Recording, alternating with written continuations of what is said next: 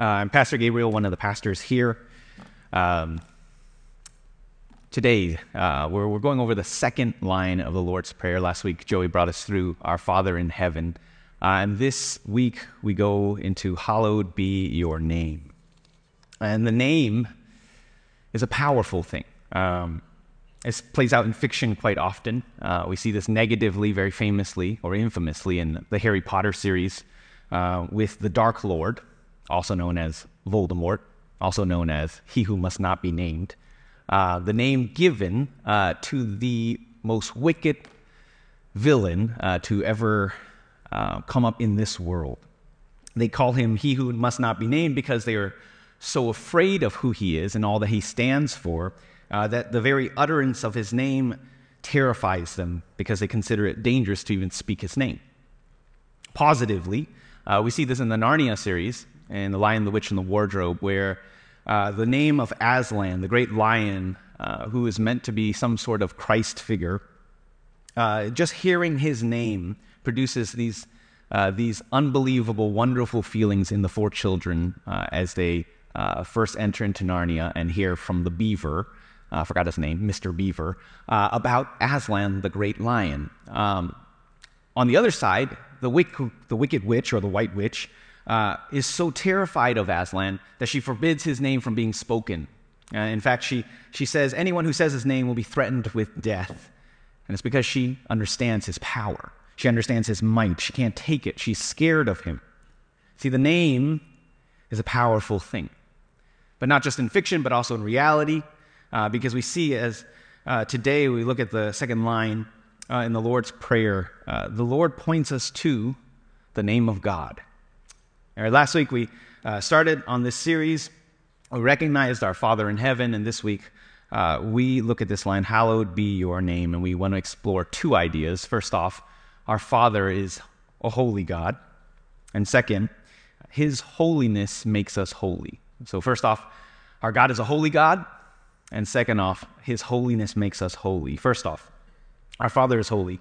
Uh, after uh, the, the, beginning uh, to teach us, Jesus leads us uh, and his disciples to recognize, first off, who it is that we're talking to. Right? It starts with God's name, and then everything else follows. Our Father who art in heaven. All right, this is the, the WPL in me. I, the, the, King James version is is uh, beaten into my heart. So if, you know, some thys and thous come out, you'll know what I mean. All right? Hallowed be your name. Right? It's no accident that this is the order that Jesus puts it in. Because it is from God's name who we learn who God is, and it is the basis of which uh, we learn to communicate with our God. It's understanding who He is by understanding His name.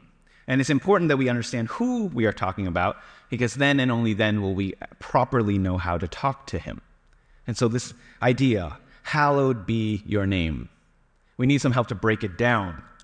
Uh, these are not words we often use. Um, to hallow something uh, is to make something holy. It could be to make something holy, right? Uh, we can easily throw this uh, out the door as, as uh, there's, this would not make sense in this case. To hallow uh, make to make God holy would not make any sense because that would to that would presume that he was not holy in the first place that he was unholy before we hallowed his name, uh, and that does not make any sense. This is a holy God who was and is and always is holy. Hallowed could also mean to make something or honor something as holy, to consider it as holy. And I think that actually fits what Jesus is teaching us to honor God as holy. Now, now what is holiness? It's something we sing about all the time, we repeat it a lot. And yet, when we are confronted with the question, what does holy mean? Most of us draw blank. We think things like, uh, purity. Um, and that's, that's right, that, that's true. Uh, and that's often the first definition we hear. But the Bible uses holiness in other ways as well. Holiness describes something that's set apart, something that is transcendent, above normal things. Uh, and in other ways, it's so far above that nothing is like it. And I think that's part of the reason why we struggle to define holiness. There's nothing that is comparable to holiness. Holiness is in a category all of its own. And so these definitions altogether, I think, get us, help us get a sense of what Jesus is calling for when he says to hallow the name of God. It is to set God's name high above ourselves to set it apart from all other things. This is fitting with how God views himself. We see this in Scripture in Luke chapter 1, verse 49, where it says, Holy is his name, referring to himself. It's not just call me holy, he says, Holy is his name. The name holy he gives to himself, he ascribes it to himself. And it's not just a characteristic of God, it's how he views himself holy. And it's our temptation oftentimes to think, you know, if someone asks, What are the characteristics of God? We think of things like, you know, he's mighty, he's powerful, he's just, he's merciful. And then we like to add in holy as one of those characteristics. Yet for God, holiness encompasses all those things. That's why he has a holy mercy, he has a holy love, a holy kindness. The holiness describes how all of him is set apart from all other things and all other people. This is his all encompassing description of himself. In Isaiah chapter 6, verse 3, as the seraphim are around the throne of God and they look upon him, they cry out, Holy, holy, holy is the Lord of hosts. Nothing else. Not merciful, not kind, not just, but holy, holy, holy. And they repeat it three times. That's how much they want to emphasize God's holiness. It's the only description they see fitting to use for God. They focus on his holiness. He's so far apart, so unlike all else. He is the holy God. And this is what Jesus is saying when he says, Hallowed be his name. We have to understand this about God and honor his name as holy, set him above all else. This is the only right way to approach the Father as a holy God worthy of honor. We need to exalt his name above all other names. We need to count him above all else. We need to see him as personally greater than everything else. And it doesn't mean that he isn't above all else until we pray these words, but it does mean that he's teaching us to change our hearts and how we view God, to properly honor him as holy and supreme, give him the honor and the glory that he is due. And it's important that we understand this idea of a name right? We hallow his name, but, but are we just talking about the, the literal name of God, right? Does Jesus just telling us, well, make sure you tattoo, you, you know, Yahweh across your chest, or wear clothes that have Jesus printed on it, or uh, make sure there's a Jesus poster next to your Live, Laugh, Love poster where you, you see it and you're like, wow, Jesus, it's above the other poster. Like, what, what is he actually talking about? Name, the name it refers to all of God, the wholeness of God. Right? In the ancient world, a person's name gave us a sense of their core identity. It was their very essence. The name carried all of that. Uh, it's very different from our modern day kind of nonchalant view of names where you can change it on a whim. Right? If you feel like it, you can become Chad Ochocinco or Metta World Peace. Right? For those sports nerds in here, you can change your name to whatever you desire, and yet for the people of the ancient world, for, for Jesus here, he's saying your name encompasses all of who you are, and that that's what he's trying to point us to. Your name isn't something you can put on or take off like clothes, but it represented all of who God was. In the Old Testament, we see this quite often where uh, Israel would come into contact with other nations, and we would hear about their responses. They hear about the name of God, it, it, it comes along with everything he has done for Israel. They're terrified of Yahweh, the God of Israel, because they know what he's done for Israel.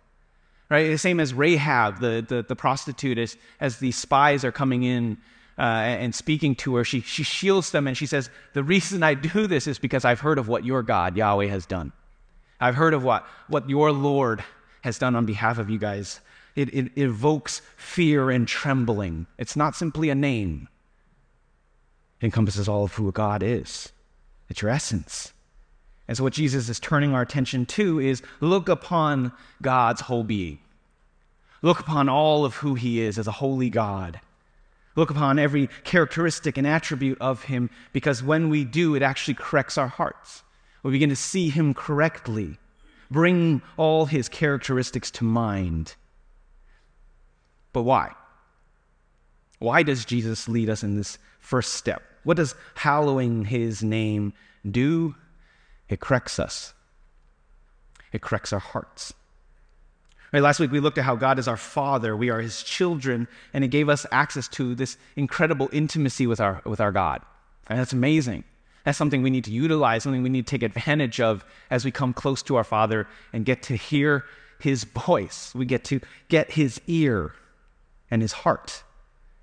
But lest we forget His identity as a holy God and treat Him with irreverence or disrespect, God calls us to honor Him properly right? And that, that's our tendency as humans, right? When we get this amazing gift, we usually take it for granted almost instantly. And we saw that with Israel throughout the Old Testament. As soon as they got him, they took him for granted. They treated him with irreverence. They forgot who he was, that this was the Almighty God who led them out of Egypt, who saved them from nation after nation and brought them out of slavery and bondage and made them a nation, a holy nation. See, for us, we cannot forget this Creator God who has power over all things. And by telling us to hallow His name, to honor His name, God is trying to teach us to correctly see Him because it changes how we pray, it changes how we approach Him. It gives us a sense of weightiness that we otherwise often do not have. In uh, Isaiah 6, which we read before we entered into worship, there's this amazing moment where Isaiah the prophet sees a vision of God sitting upon his throne, and he is utterly destroyed by his vision. Because he recognizes, upon gazing on this holy God, just how insignificant and small and unholy he is. That's why the first words out of his mouth is, Woe is me. He's destroyed, he's distraught. It's seeing something so glorious that he recognizes his own smallness. And that's, that's what this weightiness of holiness is when we come before a holy God, sit before his throne, and we recognize, finally, I'm not God. I am not God. He is God. I'm small. I'm powerless. I'm limited. I am finite, but He is infinite. He is holy. He is forever and eternal. He is mighty. That's the correction of heart that Jesus is trying to, to produce within us. Seeing Him correctly transforms our prayers in drastic ways because it transforms our hearts. We're going to look at three ways that it transforms per, uh, uh, our hearts. First off is humility. Second is devotion, and third is confidence. So there's three little ways that, that God changes our hearts. First off, humility. All right, pride is something that creeps into our prayers often without us even realizing. Think about it this way. Think about a vending machine. I know that's a weird way to, to, to look at it, but, but imagine yourself. Long day of work has passed by. You're tired. You've worked hard for your nickels, your pennies, your quarters. You carry with them into the break room. You see that vending machine, and there is, for myself, Kettles chips, jalapeno flavor. And you think to yourself, my gosh, the Lord knew what I needed. You put your quarters in Actually, no, inflation. Sorry. You put in your dollar bill and your quarter, and you press D9. And that spinny thing begins to spin. And you say, Oh, bless the Lord, oh my soul. And that kettle chip comes forward, smack dab into the glass. And it hangs there, taunting you. And you go, Oh my gosh. So what do you do? Or you get angry. You begin pounding on that glass. You begin press D9 harder as if that would do something and you're frustrated, right? And all these things go through your head. You're like, what are you doing? I paid for this. I earned this. Where are my kettle chips? That ridiculous illustration is oftentimes how we treat our God, isn't it? God, I've worked so hard. I've earned it. I've prayed for it. I, I did everything correctly. You're not doing your work correctly. Where's what I asked for? You're broken. You've messed up. Right? These are the, the, the, things that bubble up to the surface inside our hearts. These are hints that make it clear for us to see that there is pride within us when we come before a holy God. Imagine like Isaiah sitting before a holy throne and going, Give me what I want. That makes no sense.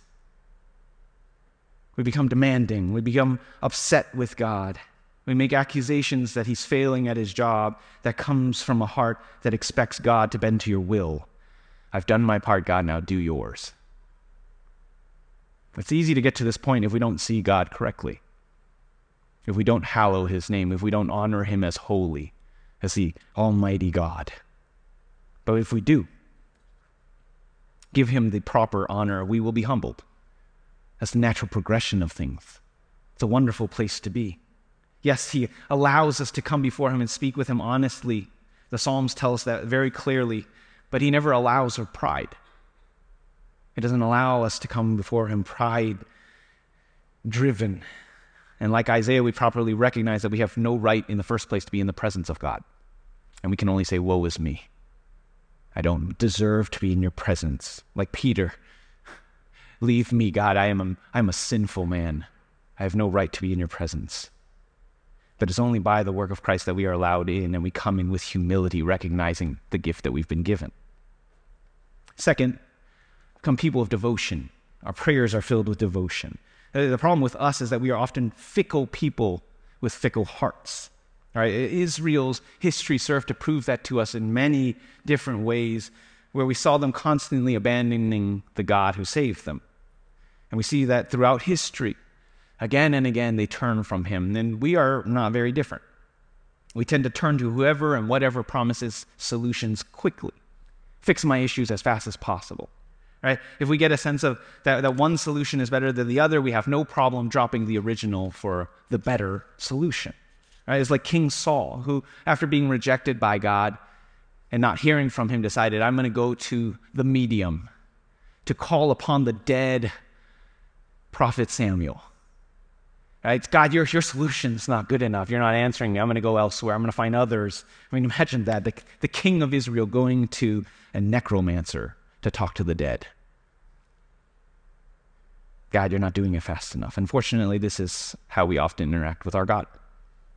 You're not doing it right. I'm going to find my own solution. I'm going to turn from you whenever I need to find a better one. You see, if we honor God correctly, we will see that He is always worthy of worship and praise. Always. If we properly honor Him, we, we recognize that He has never turned on us, He's never forsaken us. Right? It causes us to grow in devotion to Him, to be loyal to Him, because when we look back and recognize, not just in Old Testament history, but also our own lives, we've seen how throughout every step of the way He's been there with us. In our good moments and in our worst moments. We've seen how He's carried us out of those moments into redemption. He's proven Himself over and over again that He can and should and must be trusted. And ultimately, we're led back to the cross, the very darkest moment in history where we see his faithfulness shining brightly for us. He did not forsake us in that moment, he did not leave us. But he was always there for us, and he used those moments for our good. It causes us to become devoted to him. Third, it means we grow in confidence in him. Right? Oftentimes we lack uh, a confidence in, in how we pray to God. It, it's very ironic, right? We, we, we proclaim Him to be a holy God, a mighty God, able to do all things, and yet when it comes to prayers that we, you know, just logically think about, it, it's like, wow, I, I don't know what are the chances God would actually answer this. We, we almost pray as if it's insurance, right? We, we, we, we cover our bases, and maybe this, this prayer will do the trick. I'll throw this out there so maybe God will see it and be like, oh, he did it. You win the lottery. Congratulations. Like, wow, well done. I, I, think this is why a lot of our youth kids become very holy in the term in, in when uh, AP testing comes along. It's like, oh, it's like, wow, what's going on? Ah, I see. Right, it's certainly something entirely different to speak to God in confidence. And I'm not saying, and the Bible doesn't tell us that if we pray in confidence, God will give you exactly what you desire. But what the Bible does promise is that when we delight in God, when we finally delight in Him, honor Him properly, that is, He gives us the desires of our hearts. Not what you wish for, but what your hearts actually need. That's fulfillment in Christ. To be fully fed in His goodness and joy. In other words, when we delight in Him, when we honor Him properly, we find ourselves growing in confidence because we know that He is a God who always fulfills His promises. That every promise that He has given to His people, He carries it out through to the end. That never once in recorded history do we have a God who says one thing and does another. But we have a God who is always the same, and that gives us strength. Not in circumstantial change that God will give me these things, but rather in the certain redemption and salvation that God promises for his people that will absolutely happen, and we can hold fast to that to the very end. Do you pray with that confidence, my friends?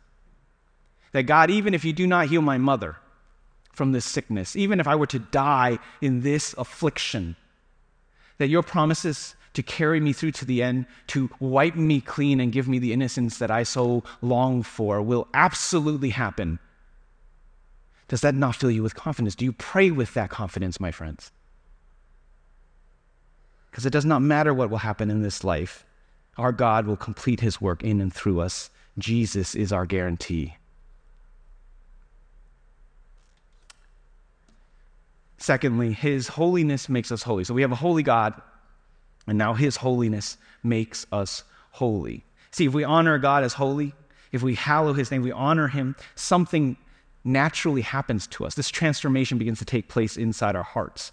Uh, Augustine said it this way when he was talking about the Lord's Prayer The making of this petition is made so that the name may be held holy by men. That is, so that God may become known to them in such a way that they will deem nothing more holy nothing which they would be more fearful to offend. When we make this petition, God is changing our hearts so that there would be nothing worse than offending God. That we would properly honor Him so much so that He becomes the one thing we long to, to, to satisfy, the one person we long to satisfy. We, we don't want to offend Him. That's the, the most scary thing. And that's not to say that our faith is fear driven by punishment but rather a transformed heart that desires first and foremost to honor God above all things. Because to not honor him would be the worst thing. It would, to show, it would be to show that we don't actually love him pro- properly. And therefore, we don't want it to happen. Right? God's will has become supreme, and all other wills, including our own, becomes lesser. So, i John, the apostle says, you know, may your name be raised up, may my name be lessened. So this is that very idea of, of the correcting of, of perspective and, and will. And that's why the Lord's Prayer is ordered the way it is. Right? If you, uh, as Caleb was reading for us, the first half is all about God's will. Your name, your kingdom, your will. And that's on purpose. Jesus is, is correcting our perspective to put his Father's will before our own, his, his Father's goals before our own. And then the second half is where our concerns, our needs come. Give us this, forgive us this, deliver us this. And that's all totally con- uh, intentional, it's not accidental. Jesus is teaching us to place God's desires before our own. And this is how hallowing his name transforms our prayers, it puts him before ourselves. Right, it kind of reminds me of uh, wedding vows in some ways. Uh, it's been wedding season for me and my family. We've been going to multiple weddings.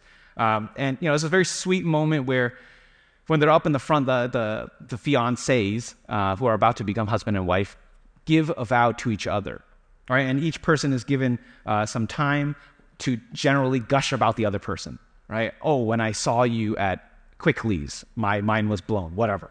Uh, I'm, you know, and then you know, it grows a little deeper. It's like, wow, uh, I, I can't believe, you know, I discovered your character and it, it you know, you're so kind and generous, etc., whatever. Uh, and then, and then it's followed up by, I'm so excited for the life we will live together as we raise baby children. Whatever. Okay, great, wonderful, very sweet, very, very uh, uh, uh corny. Um, but then this is, or then this is followed up uh, by promises like I will make sure to to to wash the laundry, I will walk your dog, I will cook your food, etc. And and it's just you know it's a very sweet moment. Would it not be very awkward if the two got up there and it was time for vows and they went up there, you know, took out their, their piece of paper and says, "Let me tell you, my dear sweet fiance, how much I love myself." Here are all the ways you are a lucky woman. Also, here are promises that I will make to take care of myself in the coming years. Makes no sense. It would be ridiculous. In a very similar way, honoring God, to see God properly, helps us correct our perspective, to place God before ourselves to say, I remember who you are. I remember what you've done. I know what you've done for me. And I remember why I love you. And it's to point us to the cross again and again. Point us to the cross. What has he done? What has he done? Why does he do it? How does he love us? And therefore, you come before me. I don't love myself first anymore. I don't want what I want first anymore. I want what you want. I want to live for you. I want to devote my time to you. I want to devote my heart to you. It challenges our very selfish nature that is inherent in each one of us. R.C. Sproul, the theologian, said it this way How we understand the person and character of God the Father affects every aspect of our life. It affects far more than what we normally call the religious aspects of our lives. If God, the creator, is the creator of the entire universe, then it must follow that he is the Lord of the whole universe. No part of the world is outside of his lordship. That means no part of my life must be outside of his lordship. His holy character has something to say about economics, politics, athletics, romance, everything with which we are involved. In other words, if he truly is a holy God above all things, then he and who he is, it affects every aspect of who we are. It transforms every part of who we are, not just the religious parts, not just Sundays. It affects every aspect because there's been a reordering. God is overall, and no longer are we overall. It starts with the hallowing, the honoring of God's name as holy. See, if God is a holy God, then we must be a holy people. He says that from the very beginning, from the early days uh, of, of infancy of, of Israel. I'm a holy God, you must be my holy people. But what does that entail? I know it's easy for us to say, okay, fine, we need to be holy. What does that practically mean, though? Does that mean we just need to follow more complicated rules? Do we need, do we need to act a certain way, perform a certain way, and make sure we don't mess up? I think two questions will help us figure this out. First off, do you fear offending God? Do you fear offending God? And fear, in fact, is the correct attitude. That's why God's people again and again are commanded to fear God. It's not just a terror of what he could do to you, though that is certainly a part of it, but it is also pointing us towards the proper respect and awe of saying, God, you are God, I'm not. You are the holy God. It's desiring to never offend him because you don't want to, because you love him right? And love and fear go hand in hand because you don't want to hurt the one you love. That if, if you love someone, that it becomes your greatest fear, doesn't it? I don't want to hurt them. I don't want to hurt them. If you love him supremely, above all other things, to be holy is to love God so supremely that offending him becomes the worst possible outcome. My friends, is that your heart? Do you fear offending God? And second question to ask is God the Lord of your life? If he truly is a holy God, he's above all things, then he must naturally be above you. That's hard to accept. That means you're not number one anymore. That means you don't get to say what you want to do with your life anymore. Because if he is Lord over all things, then he is over you and every aspect of you. And that's why you know, Scripture points us to whether we eat or drink, we do it for the glory of God. That is to say, how do we honor Him in every aspect of what we do? With every breath that we breathe. That is to come before God and to ask Him, What would you want me to do in this situation? How can I honor you in this situation? If we say God is holy and we genuinely mean it, there is no way to live unaffected by this truth. That is to prove that you don't actually understand what it means to say God is holy. Doesn't mean there's no grace. There certainly is for each of us as we fail as broken human beings, being made more and more into the image of God each day. But it means we progress towards understanding what it means to have God as Lord over all of our lives. My friends, who's Lord over your life? Who gets final say in what you do? Who gets final say in how you live your life? That is a tough but necessary question we need to ask.